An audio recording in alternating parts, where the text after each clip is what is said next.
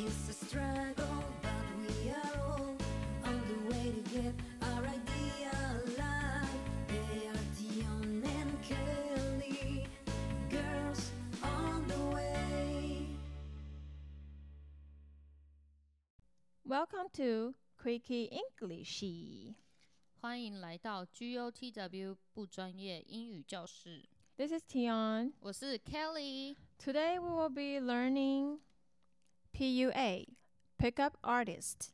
今天我们要学的单字是 PUA Pick Up Artist PUA Repeat after me PUA Good job! Okay, so PUA is a short term, right? And then uh, it means pickup artist. Yes. 翻译一下 PUA 它是 Pick Up Artist 的缩写。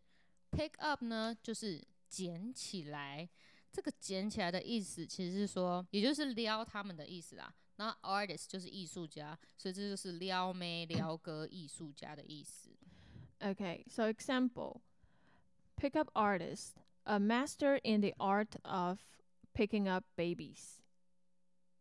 好，专业的解释说呢，PUA 就是 Pick Up Artist，就是撩哥撩妹的艺术家，艺术大师。也就是一个在撩哥、撩妹、把妹、把男上面这门艺术很专精的一个大师。 Okay, so sentence. Vinny 什么啦？哦，我随便讲一个。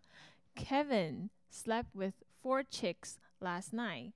He is a true PUA. Kevin Kevin 昨晚睡了四个女人，他真是一个真正的 PUA 呀！啊啊啊啊啊！你是一个 PUA 吗？